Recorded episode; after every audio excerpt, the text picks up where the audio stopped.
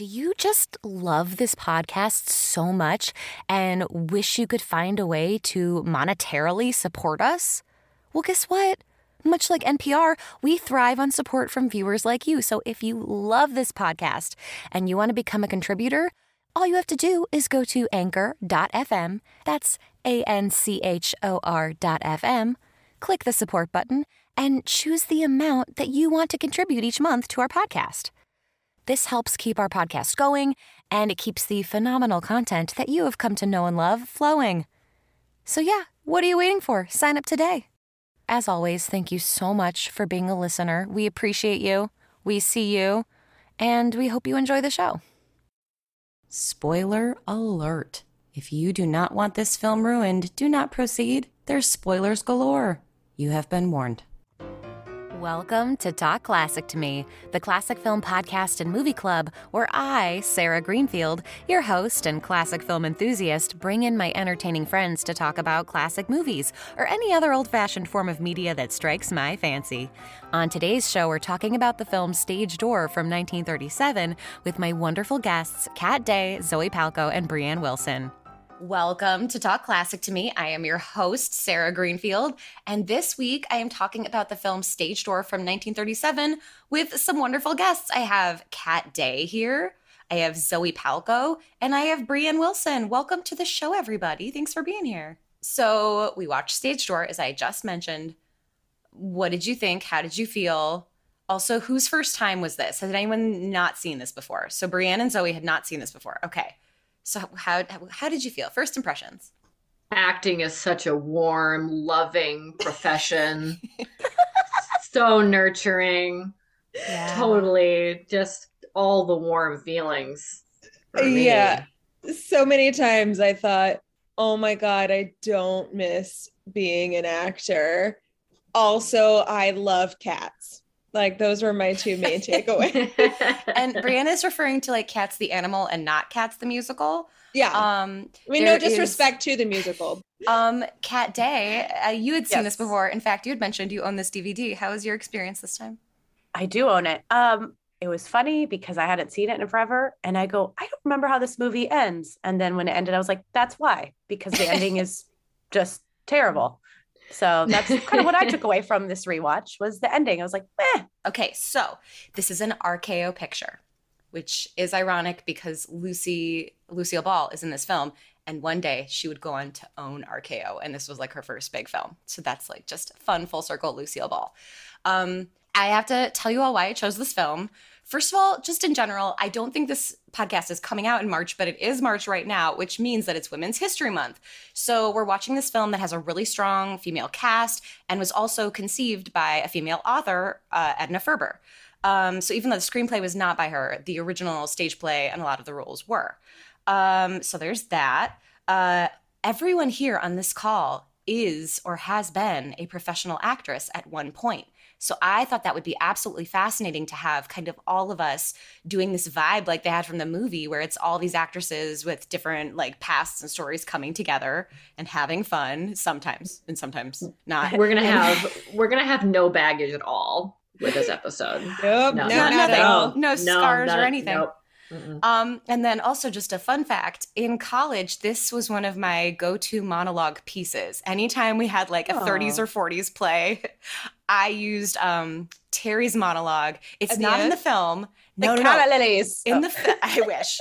No, in the film, there's this monologue where she's like telling the girls about her day, where she breaks into the office of Mister Berger, not Mister Powell, because in the in the play it was Mister Berger, and she was like, Mister Berger, Mister Berger, and I did the whole, I had that whole monologue. She like reenacted for them the scene that went down because it didn't actually take place in his office. Ooh. So that was like my go-to. Why? You can't take it with you auditioning mm-hmm. for monologue. You know what I mean? Why do you think um, they changed the name? There was a Mister Berger here. So, like, mm. there was a Mister Berger at the Grotto Club. And I was like, are they paying homage to the play? So there was that. And also, I just want to mention, it's very interesting, before I even get into the plot synopsis, this play um, is completely different, apparently, from the film. So, like, I remember reading the play in college because I did the monologue and, like, wanted to know because, you know, I was... I'm a Hermione. It's just a fact. So I know I read it in college. I could tell you nothing about it, but apparently the film is completely different from the play, so much so that George S. Kaufman, the original like author of the play with Edna Ferber, joked that it should have been called Screen Door. I read, I was reading up on it, like reading all the trivia after I watched it too, and they're like, everyone was saying there, it's really drastically different. Like the monologues are all different. The end is different. The plot is all different. They just kept the character names. Like that was it. Yeah. Um. So yeah, yeah like Kay still, spoiler alert, Kay still does commit suicide, but like everything is very, very different. And then there's also a radio play version, which I've actually heard a lot because they play it on the radio station. I listen to the old classic radio, and they've changed the whole plot. They've condensed it all. So they've combined a bunch of characters. So like in that radio play, Ginger Rogers, her character is also Lucy's character, and she Ooh. has Lucy's ending. And then I think in that radio play, Katharine Hepburn is the one that falls in love with the producer. And oh. uh, it's like they twist everything around, but Kay also still dies. In every version, Kay does Kay. die. Yeah, Kay kicks it. And one more fun thing about the radio play is that Eve Arden plays the villain in it. So she's like the Ooh. super fun character in this one. But in that one, she uses like her sarcastic voice and is the, I forget the character's name, and this is it, Linda, whoever that character yes. is that we don't like, she plays that one. Um, so anyway, that that's like the lowdown of the movie as translated on radio and what it came from the play version. Okay, so we've covered that. Now we're gonna get into the plot synopsis. So people at home, this is what the film is about. In case you were wondering, there will be spoilers. If you don't want to hear the spoilers, then maybe go watch the movie first. Okay, so this film is about the Footlights Club in New York. I don't know if this is an actual club, but it sounds like it's based on something, so that's cool. What that basically means is that it's a bunch of like actresses, dancers, singers, performers, all living under one roof, trying to make it on Broadway. Um, and some of them will make it and some of them will not. It seems like the ones that make it have come from a wealthy background and have financial security and aren't super worried about their future. Um, but basically, the, the main plot surrounds um, a dancer played by Ginger Rogers named Jean Maitland and um, an actress played by Katharine Hepburn named Terry. What's her last name? Terry... Randall? Randall, Terry Randall. Randall. They yeah, all have Randall. great names. Kay Hamilton, Terry Randall. Like, their names are all great. Um, so anyway, uh, Terry is wealthy and comes to the Footlights Club. We're kind of in her shoes. The club is being introduced to her as we're learning about the club. And it's all these, like, really fun, raucous, autonomous, independent ladies trying to make it in their career. Terry, like, she's rich and her dad wants her to fail, so he ends up paying a producer to give her a really good part, which has totally happened for all of us. And um, she gets the part. If I had a nickel. Right? And it turns out, you guys, she's a terrible actress, but she's also incredibly obnoxious and rude throughout the beginning. Like, she's she's never acted before, and yet she's telling everybody else what to do and how they're wrong, and it's really annoying. How can I do two things at the same time? Oh, God, she's the awful. So she she has this role. She's terrible. And then the other side story is um, Jean Maitland is Ginger Rogers' character, and she kind of sees some of the women around her. She doesn't have a lot of respect for women who are with men for possessions and money. She does not have a lot of respect for that, and she doesn't want to do it. So her journey is kind of like this opportunity presents itself where like a wealthy man wants to support her, and she's like, you know what? I'm sick of being broke. Sure, I'll do it. So it's kind of like their two journeys of finding their way back to themselves and um, finding out if they, you know, really have the grit to make it on Broadway. And then there's another character named Kay who is doomed from the start. She is a Beth. If this was Little Women, this girl is a Beth. Oh, yeah. Everybody loves her. She's so sweet. She's the most talented of all of them. And she's trying. She's trying so hard, and she's like starving herself um, because she doesn't want to have to like, she feels so bad that she can't pay her rent that she doesn't want to not have to pay for food. It's really sad.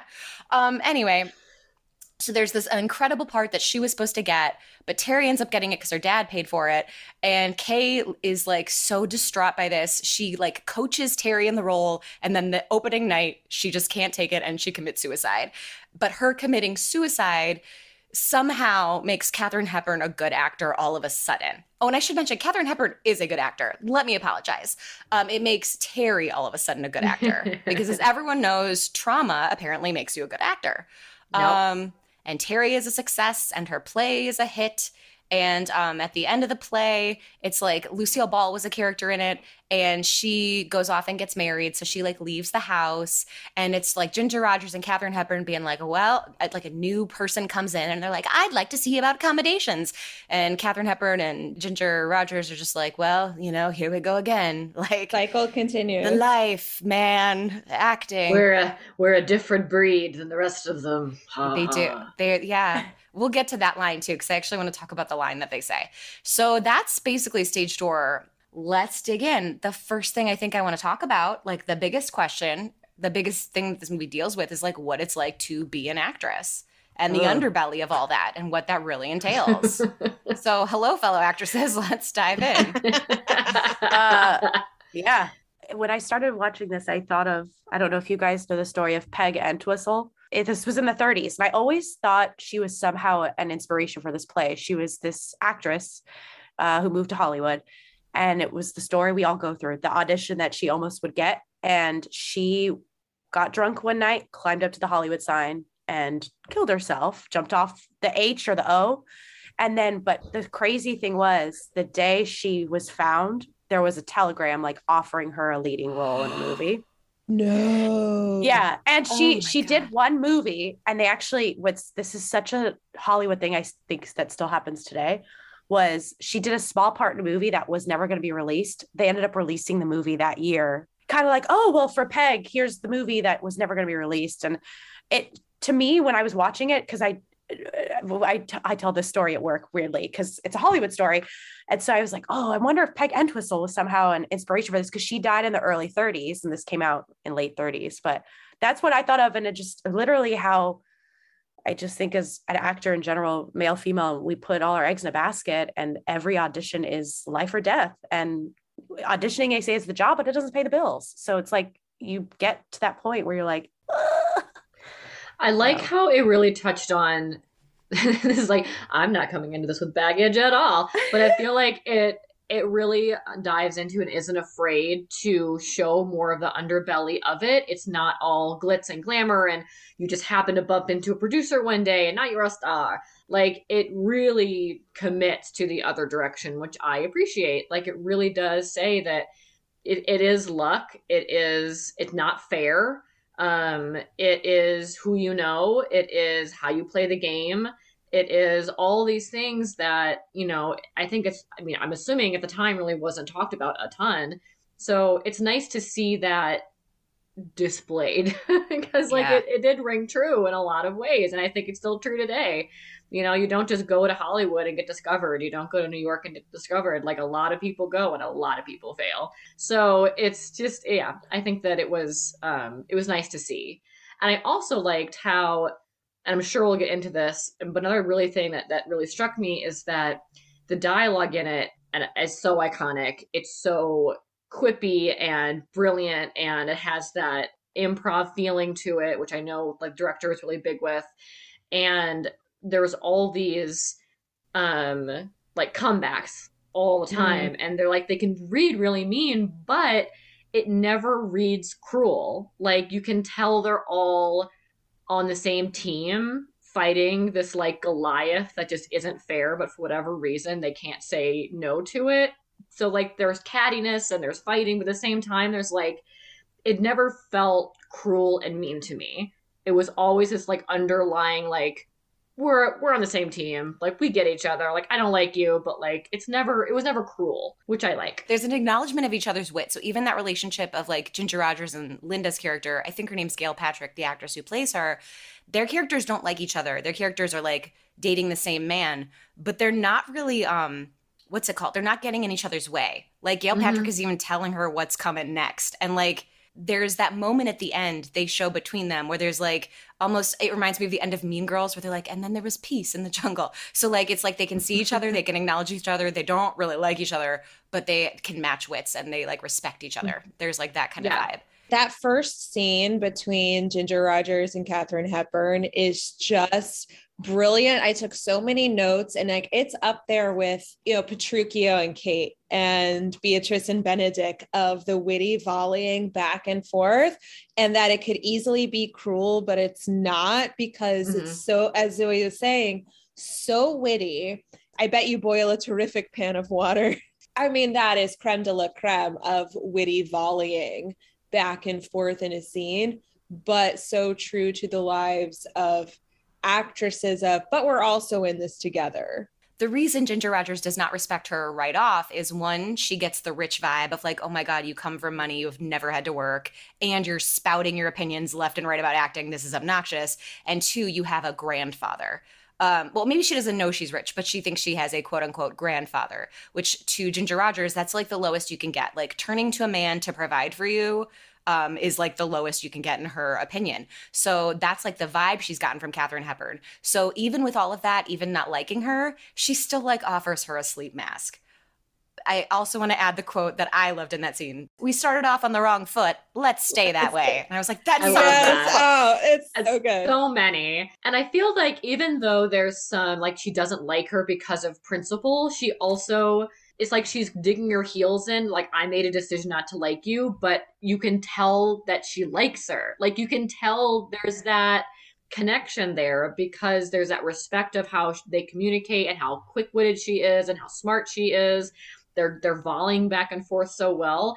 You can like, and that's why it works so well. Their chemistry is so amazing. And you can tell despite her predisposition to be like, I don't respect you because you check this box for me, that this is why I don't like you box.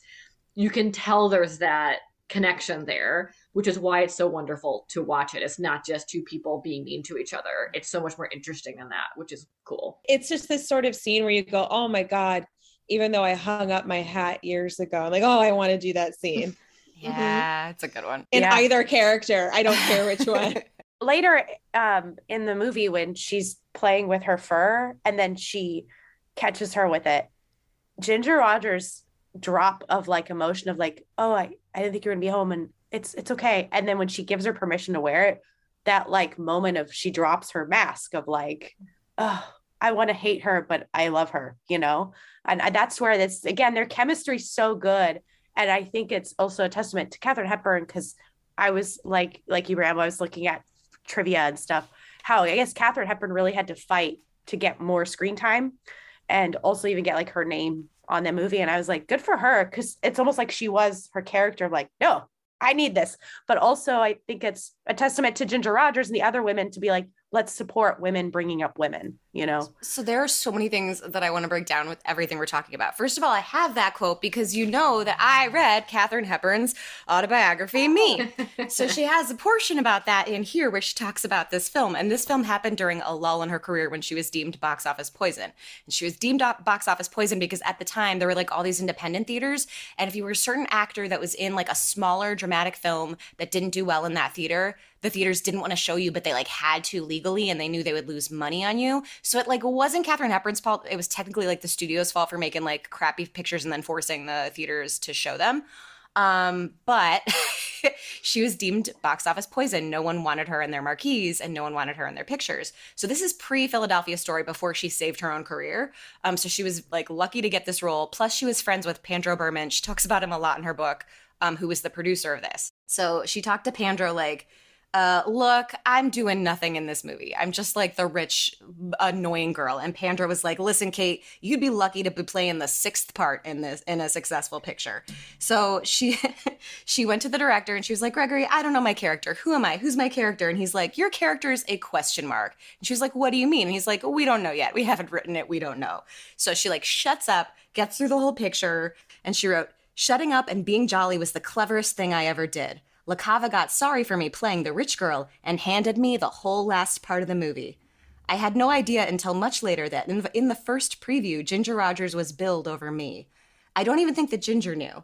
At this preview, so many cards came back saying, the best Katharine Hepburn picture we've seen, and she's great. So she said they returned her to her first position. Lucky me. But that's like what she said about it in her book. But I do also want to go back to like the writing of this. So a lot of the writing was totally made up on the spot. So the writers were um, Morrie Ryskind and Anthony Veiller.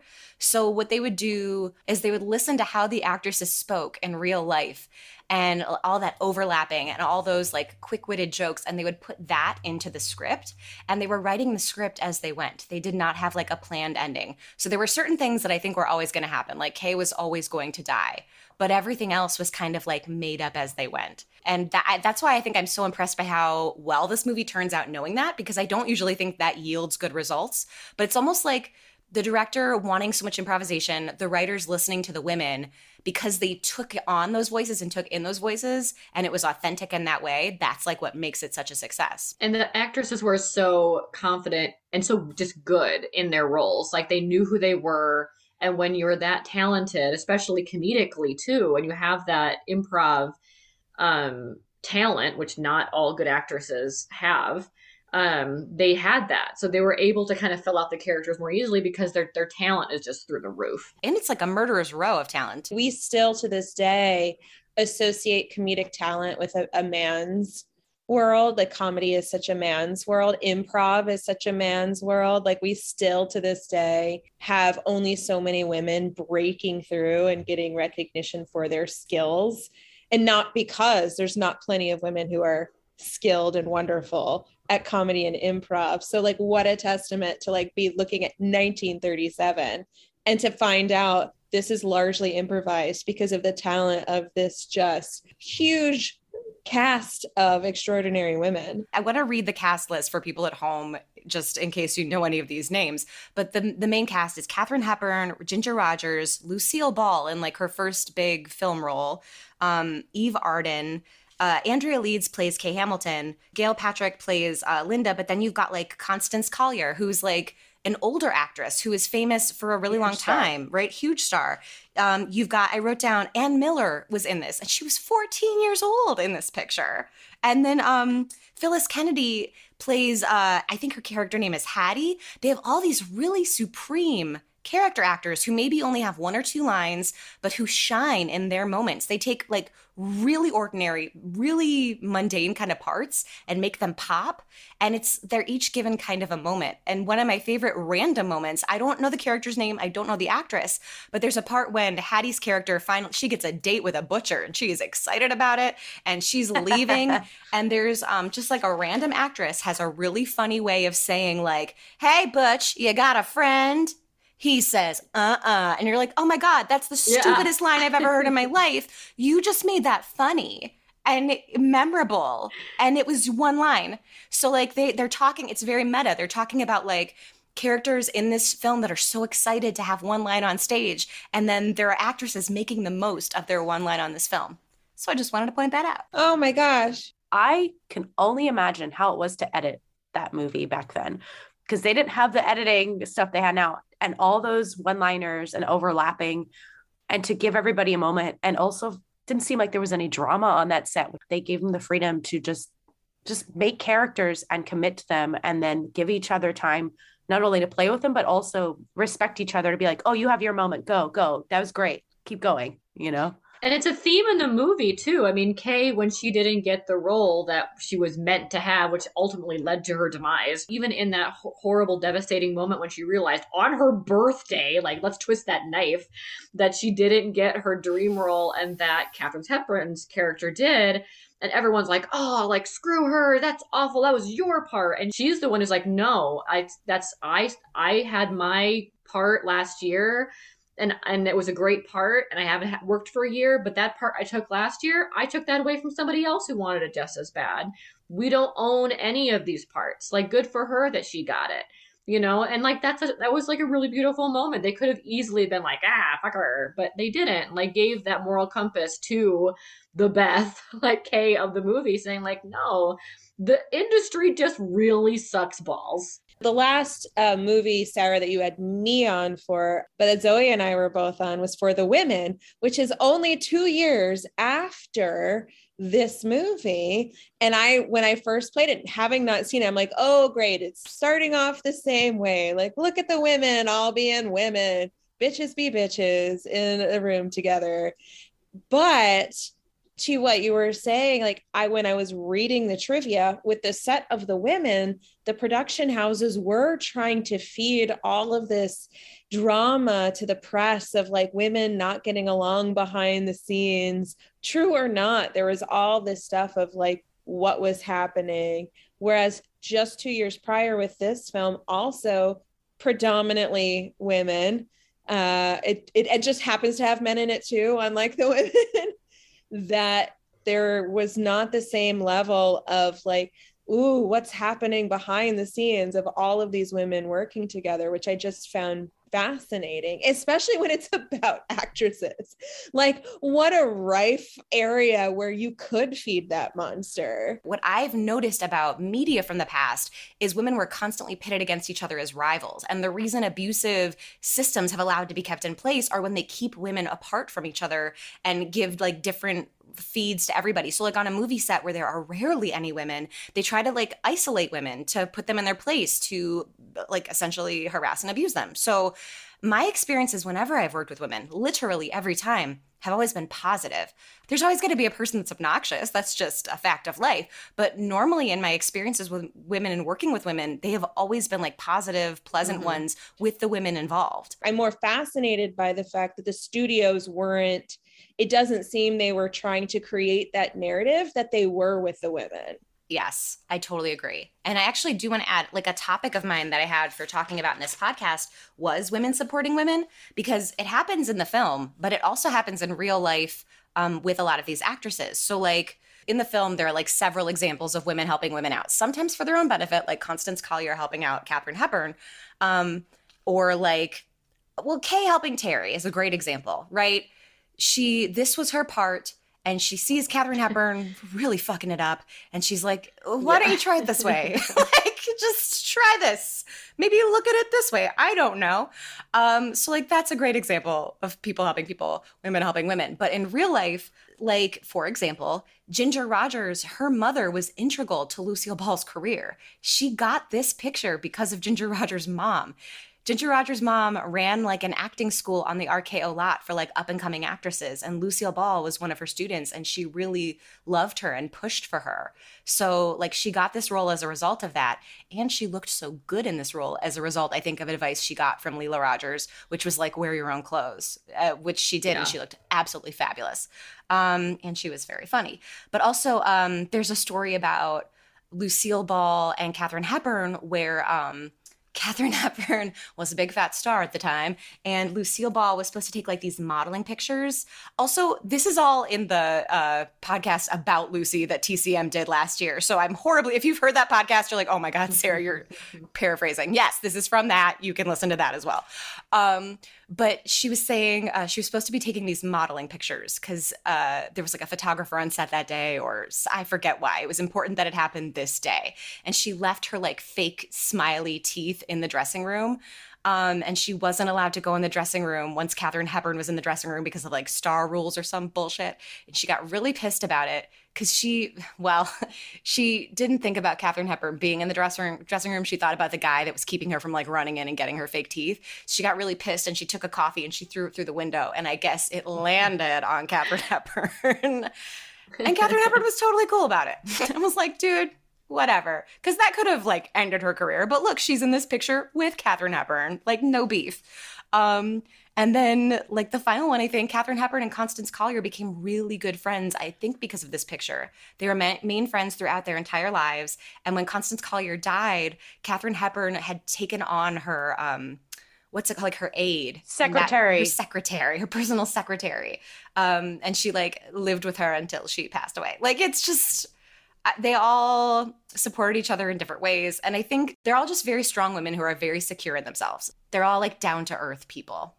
Uh, we had mentioned earlier, we'd started getting into it, and I want to circle back. Um, a lot of this film is about class and class distinction. We had talked about Terry versus Jean. You know, you had mentioned Jean putting on the fur. Jean's probably like never really worn a fur before.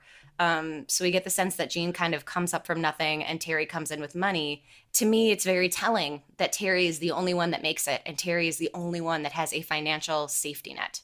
She knows that if she fails at this career, she will still be a millionaire.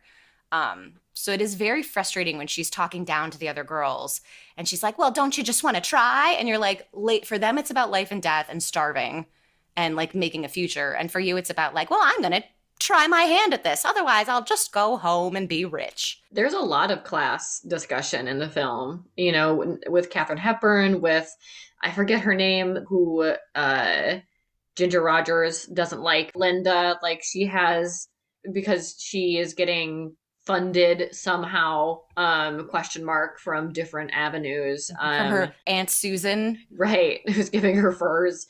Yeah, I think there's a there's a lot of talk of class, I think, in in the whole film and commentary on it. And I don't think that it's it's so crazy that, that the only, one of the only women who come from money, she succeeds.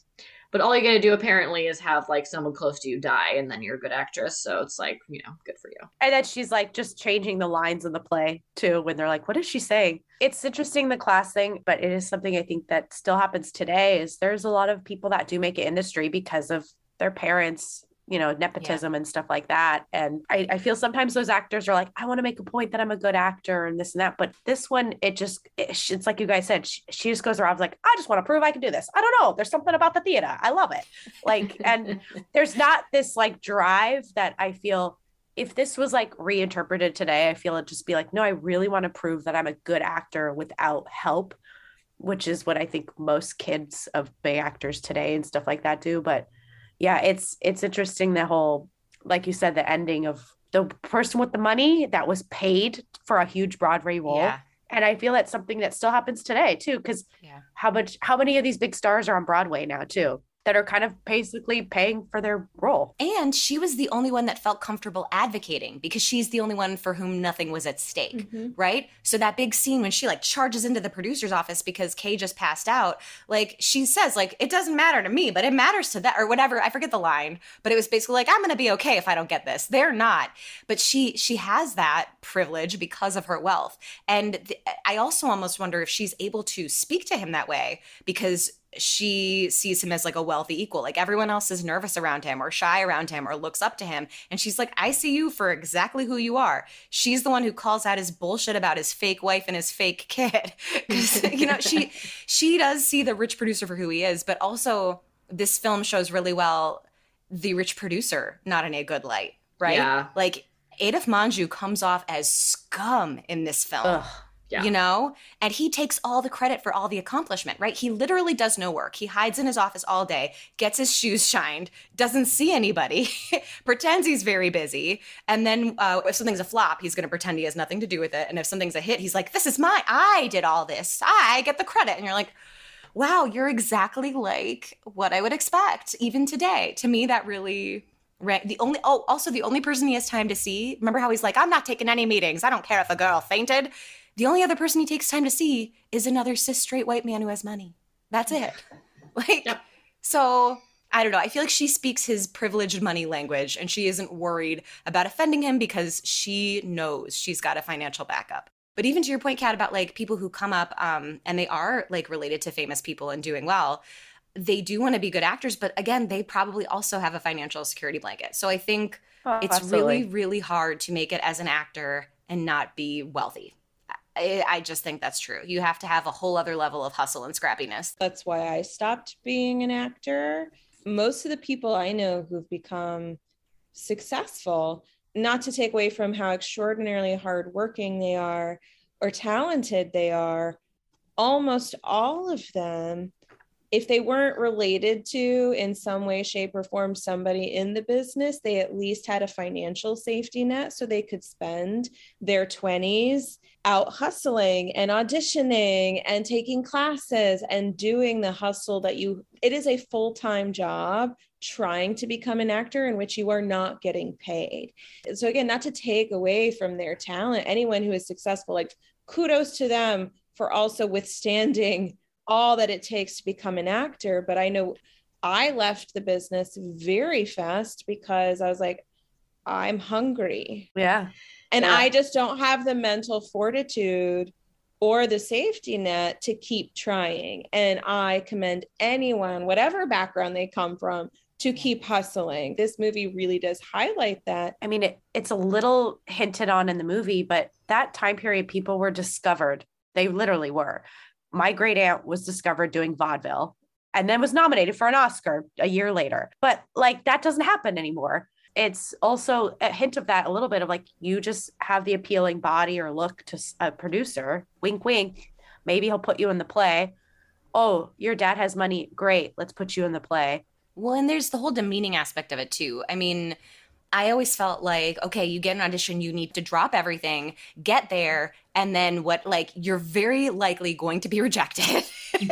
And um, it's never, it's usually not for stuff that's fulfilling anyway, you know? Like, you're beating yourself up over a tampon commercial. Like, it, that's not, right? That's not healthy. But I also want to put into focus, I guess, something Zoe had said earlier of, like, this movie really shines a light on the fact that the best actors don't always make it. Right. Mm-hmm. Kay was the best actor, you know, in the house, they were saying, and she doesn't make it. And that's so much, so much of the game is like, a lot of times the best actors are shy or sensitive and they don't know how to push themselves out there. And we will never see their performances because we're going to see people who could push through, who could be noticed, who could play the game.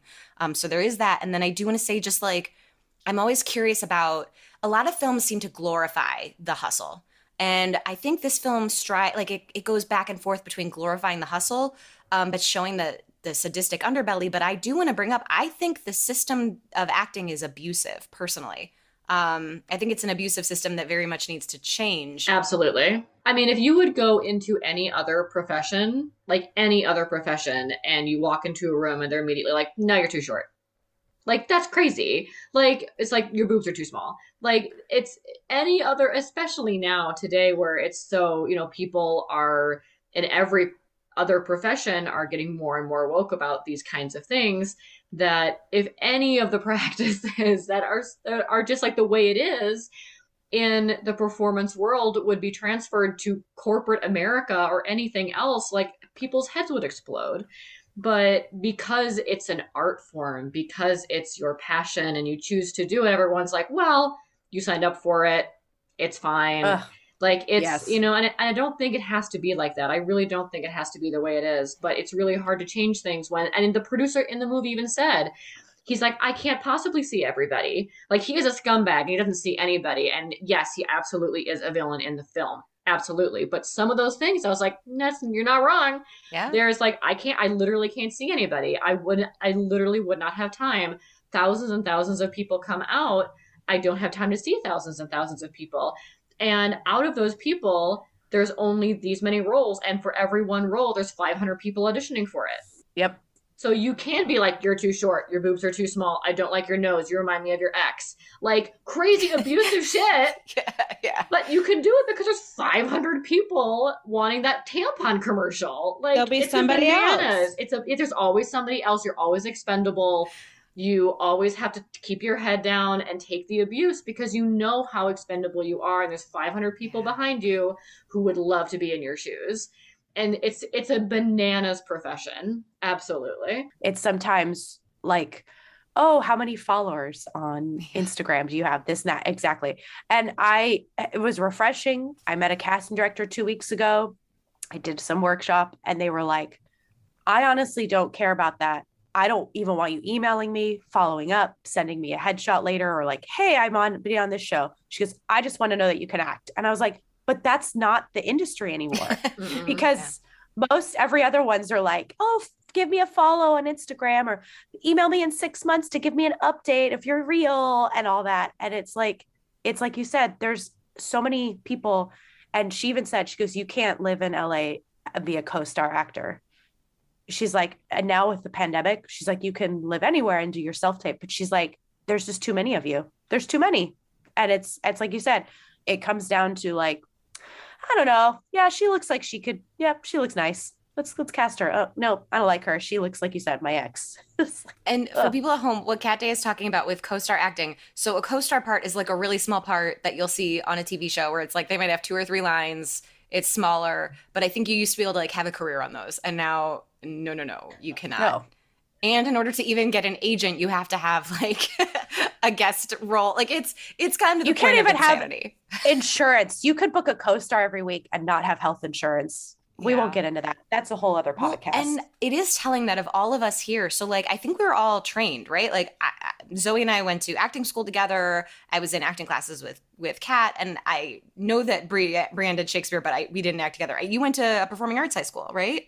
And I went to N Y U. And you went to N Y U. School. So we were all literally, like, trained actors here. Um, and only one and a half of us is still acting. I say half because I sometimes still do voiceover work. But, like, that's – Kat is the only one of us, like, still crushing it. Um, which, like, yay, Kat, I'm very happy for you. And I hope this is not such a triggering discussion. Reminds me every day, why am I here?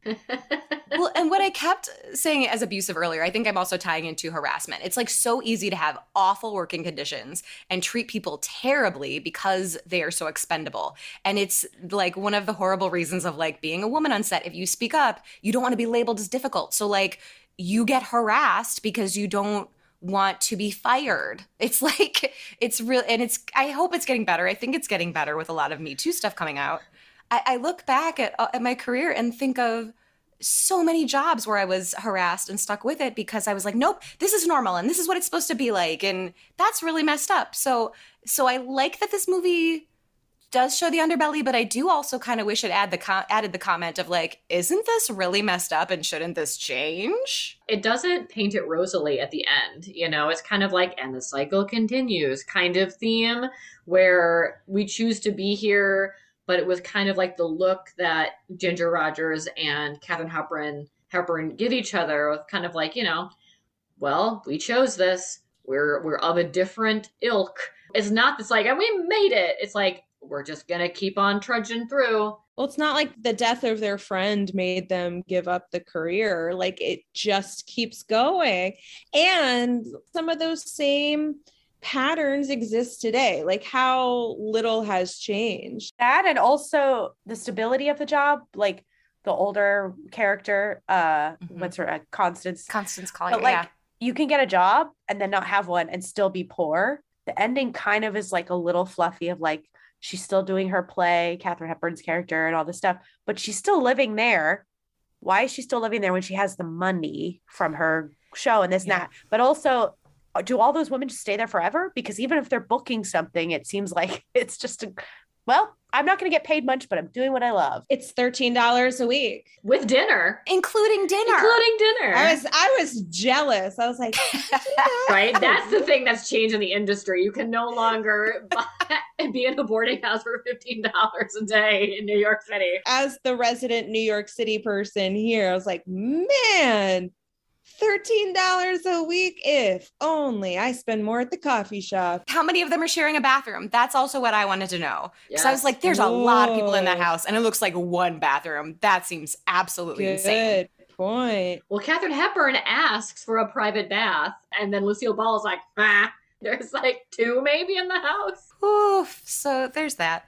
But I did, like, I think the ending is really important, so I, like, want to break that down and have that chat, because it seems like in this world you have two options. You can get married and have children, or you can be an actress, and those are your only choices. Like, we all expanded. Like, I'm going to grad school, so I went to grad school. Like, you can move forward in other ways now. We don't just have two options.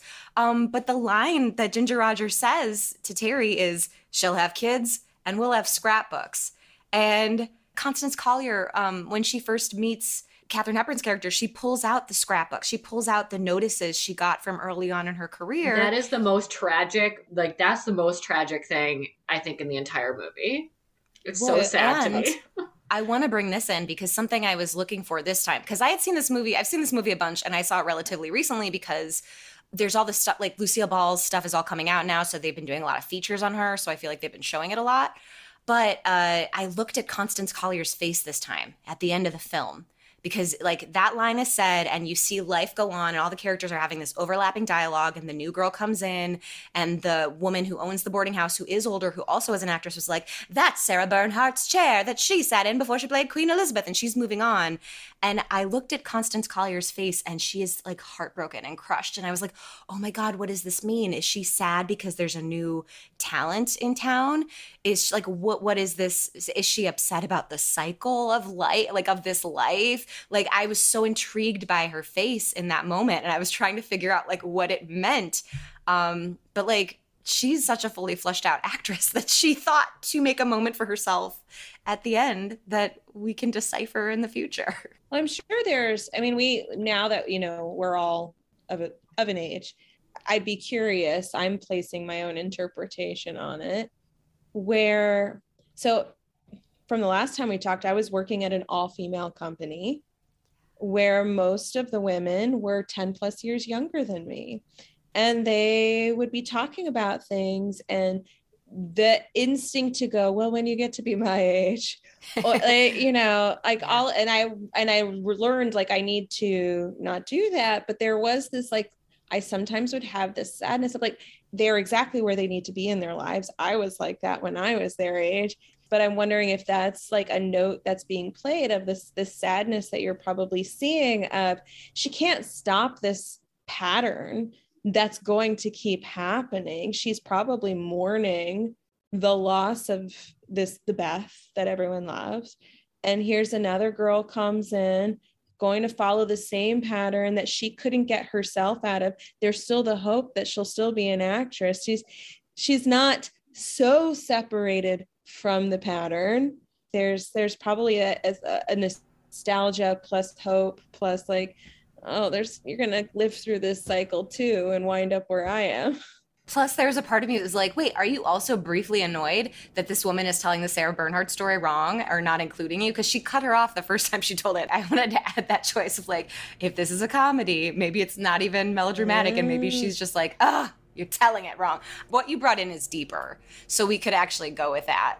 Did you guys know there was so much money in lumber at this time? No. Oh my God, yes. Who knew? And that lumber was in Seattle?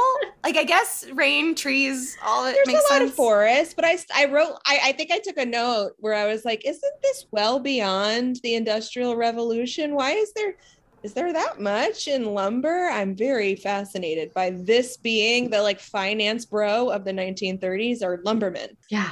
The actor that played that role. So there's this part of the plot where, like, Lucy's character, um, Judy, is still very much tied to her hometown of Seattle. And, like, she's always talking on the phone to someone from Seattle, and every night she goes out with somebody from Seattle so she can have a decent dinner. And they mentioned, like, how, what a bore it is to have to, like, go out with these men and dance with them, but, like, they're hungry and they want to eat. So she ends up marrying one of them, and she marries the one she met in the first scene, Milbanks. That's why they say his name eight thousand times. So at the end, they can have the payoff of when she's like, and I'm Missus Milbanks. Here's the fun part. The actor that plays that is Jack Carson. And there's another actress in this film, Eve Arden. They're both in Mildred Pierce, which Mildred Kat Pierce. and I discussed. And Mildred Pierce is uh, Mildred Pierce had Anne Blythe in it, who's Kat Day's aunt. So we have a connection, a full circle aunt, great aunt, all connected. Um, so we have a full circle Mildred Pierce connection moment, and I was like, whoa, because I hadn't recognized him before, and this time I, I caught that too. I was like, oh, oh, it's Mildred Pierce family, Mildred Pierce family, all up in here. I'm embarrassed to admit that I spent a good portion of the movie trying to figure out who was Lucille Ball. Not who's Lucille Ball. Obviously, I know who Lucille Ball is. But you have, I have such an image, this iconic image, and in color in my head, that the whole, like, first scene, I'm like, wait, is that Lucy? Is that Lucy? Is that, which one's Lucy? And I spent... I'm just embarrassed by how much I was like, well, obviously that's Katharine Hepburn. I know who Katharine Hepburn is. I know who Ginger Rogers is. Everybody else, I was like, which one's Lucy? And it, eventually I figured it out. Lucy, yes. It takes a minute. And she is gorgeous, by the way, in this. Gorgeous. Like, oh, my oh, yeah. God, she looks so pretty. I, I don't like to reduce people to just looks, but she was beautiful. But, like, Ann Miller in this. It took me years of watching this to even recognize her. Like, everybody looks so different in this. And I also like that everyone looks, um, like, they have every kind of type. That, I mean, obviously there are not people of color really in this film. But I, I just mean, like, they don't have, like, picture-perfect people in this. There are character mm-hmm. actresses galore, and they, like, showcase that. It's, like, all different kinds of people in the house. Mm-hmm. Um, I did, before we move on, though, I did want to circle back to the Terry um, still living in the Footlights Club, because this is what annoyed me about it, and I wanted to share it with you. I feel like the papers were lauding her, like, eccentric millionaire who's an actress choosing to live at the Footlights Club. Isn't she great? And I was like, oh, my God, that reminds me of, like, the dad just being a dad and taking their kid to the park and people, like, applauding them for it. And I'm like, no, they're just being a parent. They're just, like, doing what's normal. Don't applaud for that. Um, they try to make it like a sisterhood, I guess. They show us like all this kooky energy and they show it right off. They want us to know this is like a weird kooky place where people have cats around their necks and they can rip each other's stockings off because they're that close and they're that tough and they wear pants. So I feel like they want us to see this eccentric, kooky atmosphere to show us that she's different from other rich people, but I was super annoyed that she got applauded for just doing a basic human thing. When we congratulate actors for, like, taking their kid to preschool, like, oh, you didn't have the nanny do it? Dumb. Or You're... for, like, learning their lines or researching their part at all. And I'm like, or no, even... everyone should do that. Even when, like, a child star goes to college and goes and lives in a dorm, and like, that's like a big deal. Like, I watched a documentary, I'm not going to say who it was, but it was a very well-known actress who like documented her like one tiny bedroom apartment in New York, and she had to live on ramen, and it was really hard. And I was like, welcome, welcome to college. But also you could have just gone home or called your parents to yeah. move. You didn't have move. to. Yeah. yeah. So it's like, per- there's a performative, like, yeah. Yep. Yeah. Ooh, yes. Absolutely. And that reminds me of the producer's quote at the end when he's like, you're an actress. You belong to the people now. You can't do your own thing. Yeah. And um, like that kind of ties into that of like, mm. I guess when you're an actress, you can't be part of the normal crowd because you're not normal anymore. And I would argue that's that's a little silly. Got to mm-hmm. have your own dating app. You can't can't be with the rest yeah. of us. With the rest of us normals. Uh, Gregory LaCava is the director. Um, I just want to mention that he uh, directed another film that I feel like has similar energy to this, My Man Godfrey.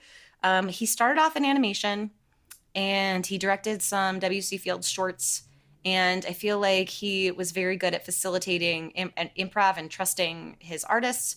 So yeah, that's just like a little Gregory LaCava. Reading about him a little bit and his choice um, for this movie. I don't know if it's mm-hmm. true because I went on IMDb. He recorded Katharine Hepburn's final monologue separate from the cast and then played it on a screen to get their reaction shots, um, which I thought was really, so they were all completely stunned. So, and most of them, that's one take that they're reacting that way.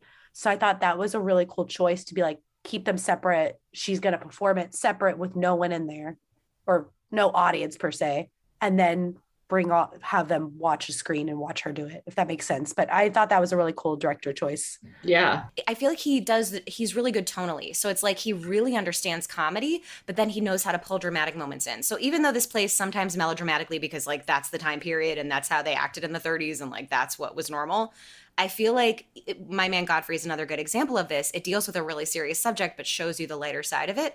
And so this film, we go back and forth between that. So like Kay's suicide moment is very deep and a really huge moment. And the line she has about like, an actress is just an ordinary girl trying not to look as scared as she feels.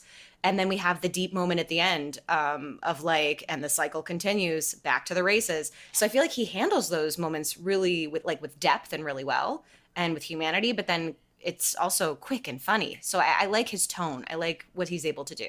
I I think this is a movie that grows every time you watch it. Like I watched it once and I was like, like I really want to better understand what the movie was like at its core, what it's trying to say. Like what is it really trying to say? Because it really, it, it straddles both of those genres, like multiple things. His acting is amazing, and it's like your heart, and like you're a different breed of people. Look, all these kooky people that found their tribe, and it's amazing. But also, there's a suicide because it's an unfair industry, and she couldn't handle it. And another woman goes off and gets married, and you, you don't have a great sense that she's like so in love and is so excited about her future. Like she decided that's what like she had to leave. In my opinion, leaving it, I was kind of like, well, that's kind of not this fairy tale ending. For when, when she left, I wasn't like, oh, she did it. Like she found her joy. Like I, that's not what I felt either. And you don't feel at the end this sense of like, and here's a little bow and it's beautiful and everyone found their joy, happy ending. Like it's not a happy ending, but it also isn't a tragic ending either. It really has this feeling of like, well, that's what it is. And I think that's a really interesting and, and a brave way to present a film like this. And and I think that films like that mature and grow for the viewer from multiple viewings, because I think that you get different things every time you watch it. And I, and I would be really interested what I would have thought of this movie if I watched it when I was twenty-one trying to make it. I mean, like, this is my calling. This is what I do. Literally, like, I remember being in theater school, listening to people, like, why do you want to do this? And there, a lot of people's answers was, well, I can't do anything else. This yeah. is all I can do. And that's li- that's what they were saying in the movie. Yes, she literally says that. And it's a positive thing when you're young, and it's a tragic thing when you're older. Yeah. And now I'm watching it with a completely different perspective on things. And I think it's a testament to how good the movie is, that I think it grows with you as you're in different stages of life, and you yeah. get different things from it from multiple watching. So I would, I'm just really impressed with it overall. It's so funny because, like, I remember our first day at N Y U, the head of the program told, like, all of the theater kids, if you can imagine yourself doing anything else, you should go do that. As, like, this flip side of how we were feeling at the time of, like, I can't, and, like, we all were like, we can't imagine doing anything yeah. else. And we were, it's like, we were warned, we were warned of what it could be like. But, like, to what you were saying of how great this movie is, I just want to, like, harken back to something we were talking about earlier and kind of clarify of, like, I've never seen this before. I knew nothing about it. So, like, when it opened up and I saw, oh, it's all these women, and I was assuming what they were going to be portraying was, like, oh, they can't get along. And then I was, like, pleasantly surprised of how wrong I was. Of this was really accurate. Like, I just felt like our story kind of was told of why those of us who left left and why it's a challenge, why others succeed, and why you love it even when it's hard. I think it really portrays an honest, like, portrayal, because I can't come up with a better word this late it's at night. It's a depiction. But it's really honest of that complicated re- relationship we have yeah. with the art that we love so much. Yeah. And the calla lilies really are beautiful. They are. And also, oh, this ties in really beautifully. She has a whole, Katharine Hepburn has a whole chapter on this in her book. She was in a big fat flop called The Lake. That was, like, a rough play for her.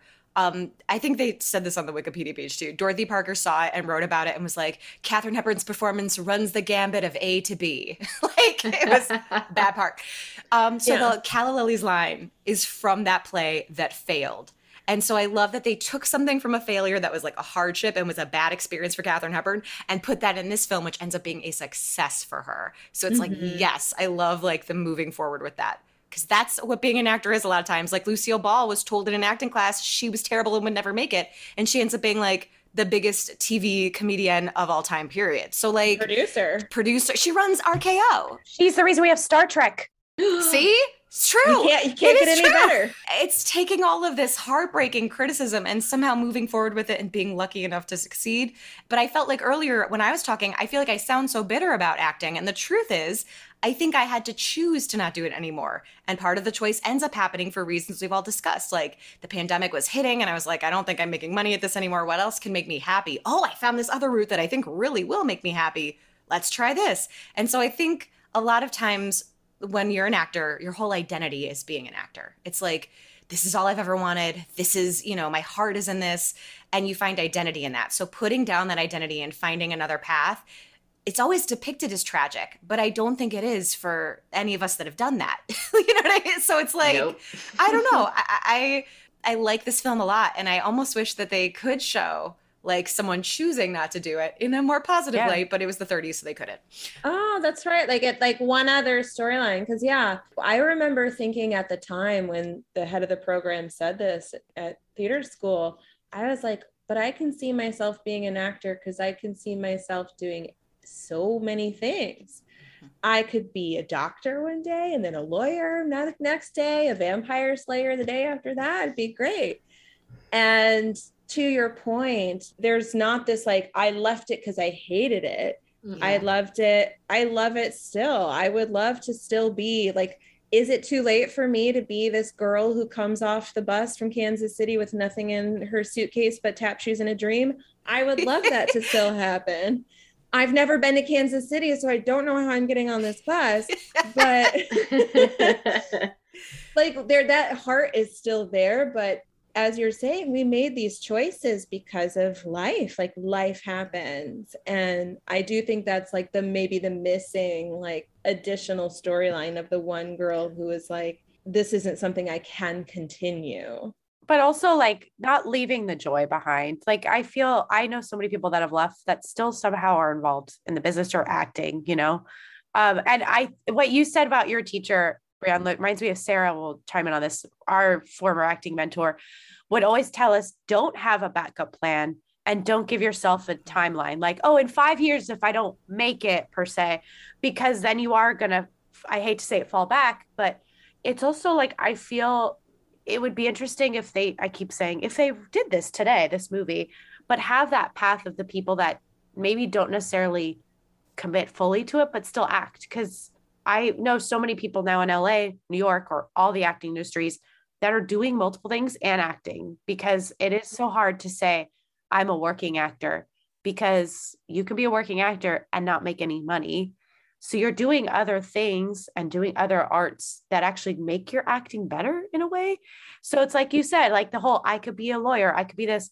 I'm back in school for criminal justice right now. And also at the same time, I'm like, I could then speak detective talk now in my next audition. But I think it'd be a cool route as a different ending in a way of, like you said, like a couple actors that say, you know, leave the Footlight Lounge or club.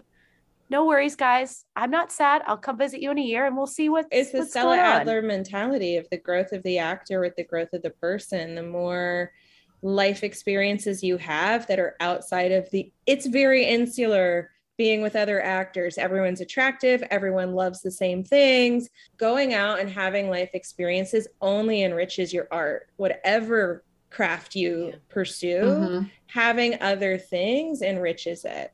And I think the vice versa is true as well. Like I know that my experience being an actor and my training influences what how, how I present myself and my success in my current profession, which when you tell somebody what it is, like, oh, it's completely different. It's like, no, actually my background really helped me get to where I am. And I think it's just a testament of like, if, and this is going to sound so corny, but like, if you just follow your joy, then you're, you're going to be okay. Whether that's sticking with the profession and, or finding a different avenue to pursue it and having this other, like while you do acting and having one influence the other, like you're a whole person, you're, you're a multifaceted individual. So as long as you take one experience and let that experience influence whatever else you're going to do, then it's beautiful.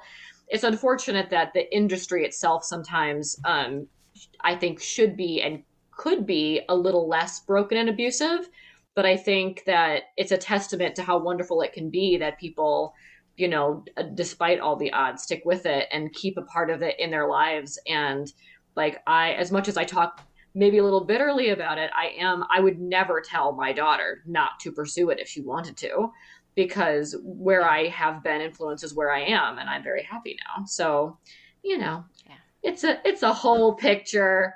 I know Zoe all the way back from college. Like Zoe and I go way back. We were in the same program together, and I still remember you taking those independent extra vo- like voice mm-hmm. classes, vocal classes, because like that vocal production, like, and I'm not talking singing, I'm talking like vocal production classes. Yeah. And that's essentially what you deal in now. So like that interest was there even then, and you were building those skills even then without even right. knowing it. And that was, I think it's like the choice. It's like, you have to make the choice for yourself if you want to kind of leave acting as a profession, because when I was leaving the profession, Zoe had the best things to say to me that really really helped. And one of the things you had said was like, I love this craft, but like the profession is difficult and you can still keep the craft. Mm-hmm. You don't have to lose the craft. Oh, absolutely. It's like, oh my God. And so now, I mean, I'm still doing voiceover work, but like, for an example, I got an audition today, and um, it wasn't like, oh God, I got to do this and drop everything and change my whole schedule. It was like, okay, I might do this later. It might be fun. And you know what? I had a couple minutes before this. I did it. I had fun. I moved on with my day. There's no pressure on it. I don't need to make money off it. It was just like a little creative outlet. That's what this is. It's a creative outlet. So I think it's like finding these places for your creative outlets. And it's also been a joy learning new things about myself. Like acting was such an identity for me, such a big part of myself, and something I had so much passion for. And so to find out I have other flavors in me, I have other parts of myself that get excited flavors. About other things. My God, I didn't know that. So that's been fun. Um, but yeah, I wanted to say, I wanted to say that Zoe actually is really, really eloquent about like this entire topic. Um, it's also just such a different industry, obviously thirties to now. Um, and I think, Sarah, we've talked about this on the last episode, was like acting back then I, is definitely what it is not now, because it was about being big a lot of the times and having dance and singing and this. And my great aunt, who I interviewed before that podcast, was, it's funny when you ask her opinions of movies now, because she's in the Academy and she votes. So I'm always like, how do you vote? And it's interesting how she views movies now, because they're, it's so, movies are so serious and real acting, not saying the acting back then wasn't, because the performances in stage door were great, but there is a different style. Layer now of acting style. Yeah. And I, and it's so interesting back then that it was like, you gave everything, you had to sing, you had to dance, you had to do this, versus just being, as they say now. The style of acting back then, like Bette Davis has talked about this. She talked about this um, on the Dick Cavett show, and it's such a good interview. I recommend it to everybody. Go watch it. But she talked about how like Warner Brothers acting became this style, because um, Warner Brothers was like the quote unquote realistic uh, movie picture studio. They were the most realistic ones. And she was saying what a loss it is that we've lost this kind of dramatic extra in our work, because now everybody's very literal. The acting in this... Um, So we talk about how I think in the past, acting was viewed, if you could show emotion, that was considered good acting. So even though it makes no sense, the performance Katharine Hepburn gives at the end, and I love Katharine Hepburn, I'm not saying she's a bad actress, because she thrives throughout this film, but the idea of what a good actress is on stage is someone who comes in and cries and is dramatic. It's like, it's over the top and ridiculous. And you're watching it going like, that doesn't even fit the scene. That doesn't even make sense, but we know it's good because you are feeling big. So I feel like that's how they used to translate like good serious acting. And I think it's really interesting too that this film, oh, I'm tying all the pieces together. In the beginning, she talks about like, why can't you all take anything seriously?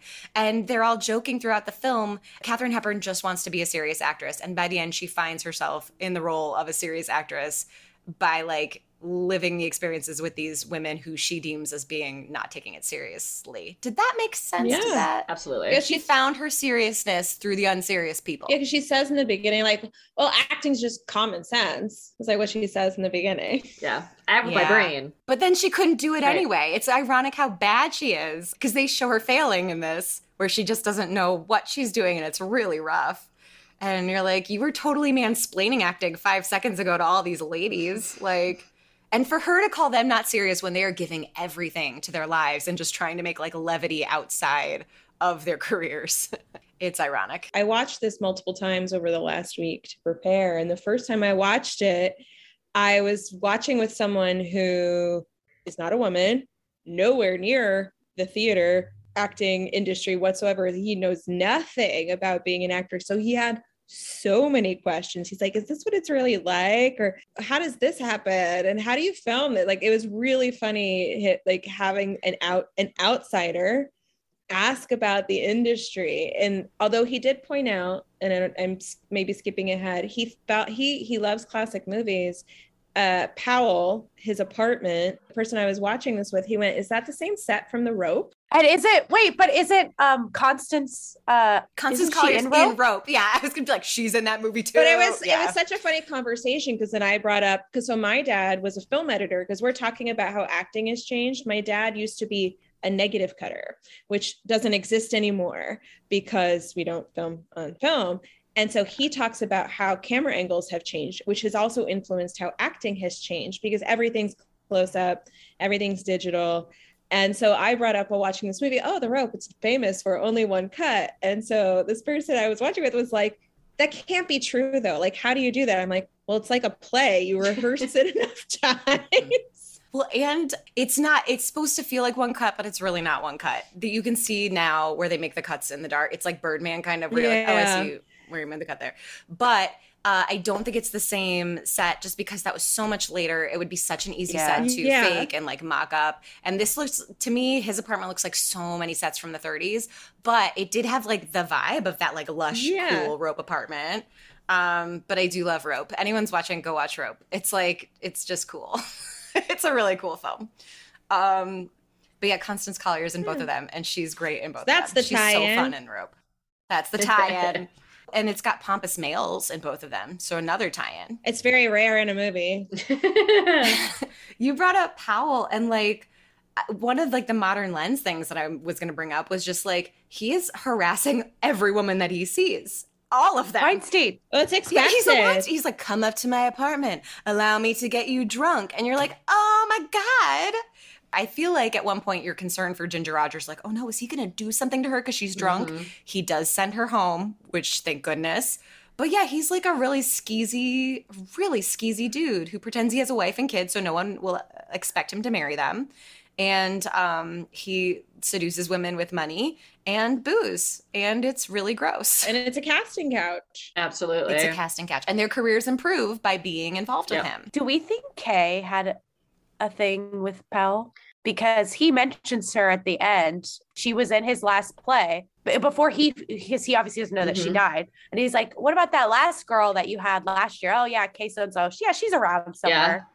And she also has that line earlier where it's like, I only can do this. I can only do, I, I can't go back to anywhere, to anyone else. And the person I can go back to, I will never go back to. So it's like this ambiguous thing. So like, what if there's like a whole backstory? Like, what if they had like a sordid thing and like, maybe it's, oh. Oof. And well, and then his secretary knows her because when yep. she comes in. And is like, oh, he's not going to see you today. I had never considered this before. I do think that the relationship she was talking about was from back home. Because they talk about in the fake play that sounds, honestly, like a really awful play. Like, it does not, every time they do it, I'm like, this play looks really bad. Um, the fake, the fictional play within the, the, the Enchanted play. April? Um, Enchanted April. In this uh, fake show, it was like her husband left her and they'd been trying to have a baby or baby died or like something awful. And so with the sense that I got was she had a tragic relationship back home in her past uh, that she was like running away from where there might have been like a miscarriage or something like that. That was the impression that I got. But that does not also mean that she could not have had a relationship with Powell. My only inclination to say no is because she seems like she is of such high honor mm-hmm. and you would think he would remember her better if he had slept with her. But I don't know. And that's a really great point to bring up. And it's one hundred percent plausible that that could be a thing. And you've produced excellent evidence for why it could be something. Yeah. And she also mentioned, too, like, this part is mine. No one can play this part. I am her. I am her. And it's like she and she's talking about this character that has a very tragic trajectory in this yeah. fake play with dead calla lilies. I want to talk about the Kay climbing up the stairs scene. Oh, wait, before we get to the Kate, this part, I want to say something that I noticed that I was so proud of myself for noticing this time, which is early on in the film, Katharine Hepburn's like, it's stuffy in this room.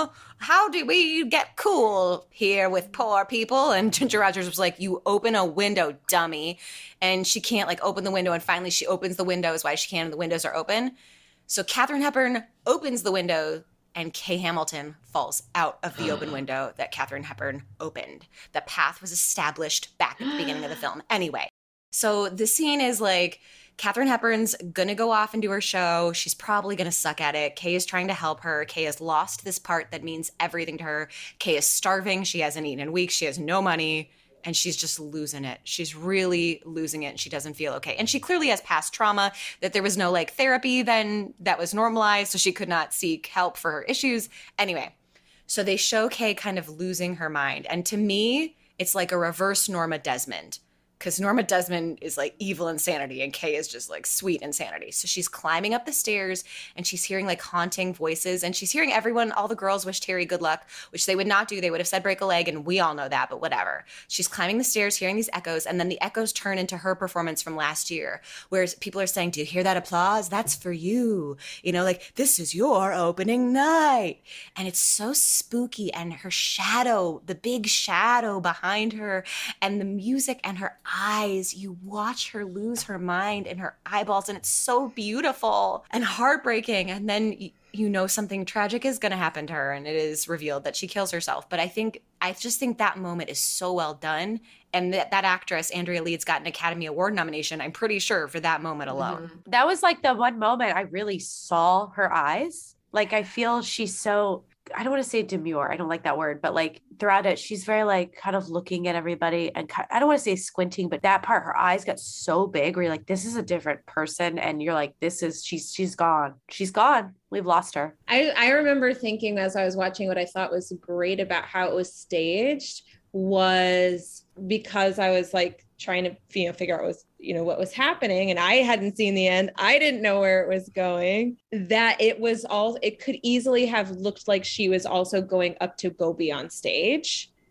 and like, and it, so it was this brilliant, she's going to do a performance, the way it was blocked and shot, that she, that she's going on stage. So you're essentially saying, like, she might not even know that she's killing herself. She might be so far gone that, like, stepping through these windows, stepping through these curtains is the stage. Yeah. Wow. That's how I was reading it, of she's gone and she thinks that's her going out on stage. That's a lot of courage, I feel, as a director, to kind of have that scene in the same movie. Yeah, I didn't see it coming. It's, it's a scene that I would not have, especially from that time period where the movie starts and like, oh, it's going to be about women tearing down women and like how, and cattiness and all that kind of things. And it wasn't, it was much more nuanced. And the fact that this movie from that time had like that scene in it with the crazy comedy and it being so funny, and like, it, it, it's just, it's really interesting to me. I was not expecting that at all when I started watching this. Criticism of the casting couch. Yeah. Like, it's like ahead of its time. So Hollywood Code had recently been established. Like, there were rules that all pictures had to follow that started in nineteen thirty-four, and this is from nineteen thirty-seven. But I'm wondering right now, I only just had this epiphany as like you guys were talking. I wonder if it got past the censors because it is like this playful film about women, because th- things like that. First of all, the casting couch got past the censors. Suicide got past the censors, probably because they didn't show it. Early on in the picture, Ginger Rogers basically calls Linda a... a whore. Like, she calls her a prostitute, but doesn't use that language and is so quick and clever about it and happens so fast. There's a part of me that's like, do you think the censors just didn't get it, or they thought it would go so quick, or they thought people might not understand? Like, they get away with a lot. And I wonder if it is because people are underestimating women, you know, like, ah, this is a women's picture. Nobody will know. It's fluff. Yeah. Yeah. Quite possibly. Yeah. Because I, I did not see it coming. I was like, whoa, what? I was like, Beth dies. Every time I'm shocked when Beth dies. But when they go from like, it's a very strange cut, but when they go from her grave to Terry's clippings of success, you're like, whoa, that was really prescient. And they show that she was twenty-three years old. She's lived this incredibly like full already life, and she's only twenty-three. Oh, just a fun thing I wanted to point out in general. Another cute little thing I caught this time was, um, so Ginger Rogers has like that act with Ann Miller, and they're tap dancing at the club, and they dressed her in a top hat, which was great because Fred Astaire and her developed top hat together, top and it's hat. Like his thing. So she's like, homage to Fred Astaire with my top hat. I was like, ooh, I see what you all did there. That's an interesting choice. Like, you have Ginger Rogers in your movie, and they do not showcase her dancing ability at all. If anything, I feel like they play it down, like in the, when they do like, oh, like they have a practice, like, hey, let's run our number while, you know, we have the accompanist here. And I'm like, oh, here it is. Like, here's going to be a little, like, we have Ginger Rogers in our film, da-da-da-da. And it's going to be this, um, it's going to take you out of the film because she's a struggling performer and she's not supposed to be the Ginger Rogers of America. She's not supposed to be. She's supposed to be this struggling performer who isn't like this blockbuster person, because she's struggling to make it, and they didn't do it. Like, they don't show her legs, or, or they do, it's very brief. They do once, because you're like, oh my god, I love your outfit that you're wearing. Oh yeah, the little like booty shorts. And then it's immediately when you feel like she's about to go into it like full force, you're like, we're gonna get some Ginger Rogers, then Skeezy McSkeezerson comes in and she like immediately shuts down. Her arms are like flapping at her side and she's like doing the comedy angle, but she's like, I'm not really dancing. I'm not really dancing. And I'm gonna dance away off stage left. And that's it. It's like, you, it's, it's crazy to me. And even when she's mm-hmm. performing with the top hat, it's a, it's a bit, because she sees her rival there and she's like poking fun at her with like her cane and stuff. And it's not this showcase of Ginger Rogers the way that you think that they could have easily done. Yeah. And they don't. And I'm like, it's, it's just, again, like the confidence that they, that they have making this movie is just like crazy to How me. How fascinating then, like to not, to have Ginger Rogers not dance or dance poorly and Katharine Hepburn have to act poorly, when like that's what they're most known for. And it's also really difficult to do. It's really difficult to be bad at something you are just so gifted at. Although we do have like this kind of legend of Ginger Rogers in a way when we're talking about her dancing, because she did not come up as a dancer. Like, she was not necessarily a trained dancer. She was discovered in a Charleston competition, but she like, she didn't go to dance school. You know, it was like something she picked up along the way. So like, she learned a lot, um, like in the business, like she kind of trained herself and didn't really know what she was doing. So it's also so interesting that now we look back on her because of like the dancing we've seen her do with Fred Astaire and how good she was, but she, she was just making it up as she went along. She was being like these girls, just being really resourceful and being like, yeah, I'm going to try this. Why not? Let's see what I got. I think that's what I love about this Ginger Rogers role is I used to only know her as dancer. And then when I saw this movie, I was like, she's hysterical, her wit, her timing. I just want to see her play more of this character. Um, I mean, she, she did, would have that with some of her Fred Astaire stuff, but this, her dancing was like on the back seat. Mm-hmm.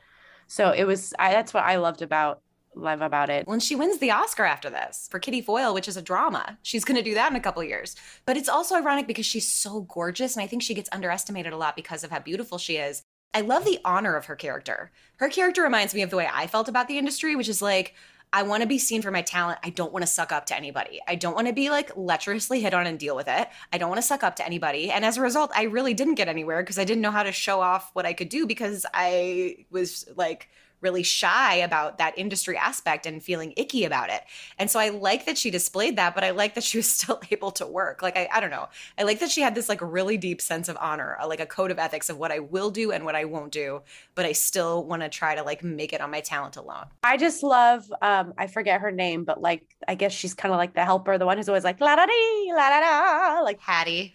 Hattie, she's like my favorite. That's who I'd want to play. I want to know her story. Has she ever been, a, was she an actress? Also, like how many people she's seen come and go in the house, and also her little heart of when she tries to give Kay some food at one point, like, oh, I'm just cooking, just trying something, test it out yeah. for me. And then with her date and stuff. But I like, she's my favorite, just the constant la-da-dee, la-da-da. And everyone's like, you could see people kind of going, oh God, she doesn't stop. Like, well, and nobody stops. I mean, if you play the piano, you're playing the piano in the house. If you sing, you're singing in the house. You're always like, at it, at it, at it, doing something. But I do, I wanted to ask you guys that question. If you could have played any of these parts, what would you have played? And Kat, would that be the part that you would have wanted to play? Hattie? Yep. Yep, because all she needs is one line and one little hum and go out, you know. Well, yeah, Zoe and Brienne, who would you want to play? I probably would most likely be cast as the Lucille Ball character, just because she's like a little sarcastic, a little bitter, um, and like the, the sidekick kind of like shtick, like a little more sticky, but but fun. Like I feel like that's probably where the casting director would see me. Maybe I would love to be Katharine Hepburn or Ginger Rogers, but I do not think that would happen. I would love to play Ginger Rogers' character because I'd love witty repartee. Like that, I cannot get over that first scene. And just when she drops the clothes, like when she just says, mind if I hang these here, I like will watch that a million times. The family resemblance with the whiskers. I was like, oh, ooh, yes, so good. Topping I was off. Just like, oh, I love it. It like, it's like when Viola says to Olivia, like, oh, like beautifully done if God did all. And you're just like, oh, I love it. That was a solid twelfth Night reference that you just dropped. And they talk about twelfth Night in the movie. So you made it a full circle without even realizing it. Good work. Oh, I've got my twelfth Night notes just here on the top. But I think if I were likely to be cast, I feel like I would be cast as the Kay Hamilton role because I was also always told that I would be Beth in Little Women. And so like even in a comedy, I'm the character who's tragic and cries. So So I just, I have a feeling that's what I would be cast as. Um, I, like everybody else, would have like loved to have been the Ginger Rogers part. And then they would have said, no, Sarah. And I would have been fine. And I would have been what Zoe was. I would either be the Lucille Ball or the Eve Arden character. Yep. And that's what my life would have been. Yeah. Or the Ann Miller character if it was freshman year of college. And they were like, we really, we can't give you much. So one of but I feel like, yeah, Lucille Ball or Eve Arden is where I usually live. Um, yep. But if I could be, oh boy, would I want to be Ginger oh. Rogers. She's got the best part. Yeah. Best part. Yeah. And the best outfit. Oh, yeah. The, all the best outfits. The one that Ginger Rogers wore when she was auditioning, where it was like, I think it was polka dots, but it was like a small skirt. And you're like, that's a really short skirt. But then it was secretly shorts the whole time. And you're like, oh my God. It's I would best. Wear that right now. Oh, yeah. That's my fave. We have not talked about Eve Arden enough. And I really do love that she has that cat around her shoulders I mean, that's, the whole that's time. That's my favorite look. And I, I wish you guys could see my notes. How many times I wrote, oh my God, the cat. Oh my God, the cat. What a well-trained cat. Favorite costume piece of the entire movie is the live cat stole. Although, remember at the end how she's like, it wasn't Henry, it was a Henrietta. She had babies. And I was like, babies. If you're wearing that cat like a necklace, Ew. Wouldn't you have guessed that right? that cat was having babies? I'm, you know, just surmising here. It might have gotten heavier or sensitive. I'm just saying. I love that none of us want to be the Katharine Hepburn part. Like, I would be it, but she's not fun because she's so obnoxious and so, like, ugh. I love Katharine Hepburn. I would love to do anything she'd ever done, but I I know that I would not be cast as the highbrow woman. I think it would be fun to play bad acting. Like, I think that would be fun. But overall, there's, like, there's also, like, I, there's not much to her that I think is fun. And even though she has some of the fun repartee with some of the other girls, it's still, I just hear Katharine Hepburn too. And I'd feel, I'd be like, I'm going to try and talk like Katharine Hepburn, you know. You can't do a Katharine Hepburn role without doing a slight imitation. It's it's nearly impossible. Although the best part was when she tried to talk like a poor person and she said, they think I'm not so hot. Did you hear that? I said, not so hot. And you're like, oh my God, I love you. I love you. It's so good. She's just too classy. We're now in the modern lens portion of this podcast. Obviously, some shit that did not hold up is, um, well, first of all, just in general, this is a very white film. There is, like, I think one person of color in the whole film, and they are in a serving position. So, like, we've got that. There's not really people of color. There's this whole, like, back storyline of Katharine Hepburn's family and how they pulled themselves up by their bootstraps and settled in the West and beat out the Wichita Indians. And um, there's, like, a total lack of acknowledgement of privilege at any point in time, both in the past with her grandfather and with herself in the present. So I feel like just she never acknowledges that she has privilege ever. And that's quite bothersome. She actually tries to, like, dust it off sometimes or think it's normal, like, when she gets there with all her luggage and all that. Yeah, you guys all have this, right? Oh my God. And she doesn't know what a sleeping mask is because she probably has those big, thick curtains around her bed that all those rich people had in the past. I use a sleeping mask to this day, everybody, because why not? It's great. It takes out the sun and you can sleep. Okay, anyway. Oh, I wrote the producer behavior. Uh, I was very annoyed by all of his behavior. His behavior as a producer, his behavior as, like, cis straight white man, his behavior as a harasser. All of his behaviors were pretty toxic and terrible in general. Yeah, him saying that, oh, yeah, they shouldn't, they can't make it. Most of them should have just stayed home and have babies, I think is literally a line he says. I was like, ugh. Yeah. It made me think of that crazy producer on Broadway who's now been, like, shunned. At least we're trying to call it out now. But yeah, it's it's kind of scary when you look, watch this and you're like, the fact that we all have references in our current world, or I'm sure maybe even in our backgrounds of studying and stuff. I mean, I had a teacher in college, mm-hmm. acting school. I had a scene partner who was volatile. Like, he was awful. He, like, was violent to people, and I was not comfortable. And I went to my teacher and I just said, hey, do you have any tips for rehearsal? And all he said was, Kat, stop being a woman. And I was like, this was only, I mean, fifteen years ago, but I was like, oh, wow. Okay. I love that I still was shocked, even though it's like, we, I, I have terrible stories too. And, like, just the abusive aspect of theater, but when we glorify the abuse too, and we're like, no, but it's art, and, like, no, that's abuse. Like, this is an abusive environment. I wish we could call it what it was and move on. Um, so yeah, I feel like that doesn't hold up. On that note, we're going to move on to the double feature portion of this show. If you liked this movie, then you would like fill in the blank. I'm going to say, obviously, the women, because it's, like, a similar vibe, ensemble female cast, a lot of great comedians. I feel like All About Eve would pair very well with this, you know, women in the acting world. Um, I wrote down, uh, I've never seen this film, but there's this film called Dance Girl Dance that Lucille Ball is in that's directed by Dorothy Arzner, who was, like, the only female director of her day pretty much. Um, it sounds really melodramatic, but it might be a fun pairing with this. So I haven't seen it, but it might be fun. And then um, I wrote down, like, Morning Glory, which was Katharine Hepburn's first uh, Academy Award role, which is also about, like, an actress trying to make it. Alice Adams about class, also Katharine Hepburn. I wrote My Man Godfrey because similar tone, same director, uh, Gregory LaCava. I wrote um, I wrote Fame yeah. from nineteen eighty. Yes. You I know, love that. That would be fun. Um, I wrote A Chorus Line and Every Little Step, which is the documentary about A Chorus Line, which shows, like, the casting process that they went through, and it's really fascinating.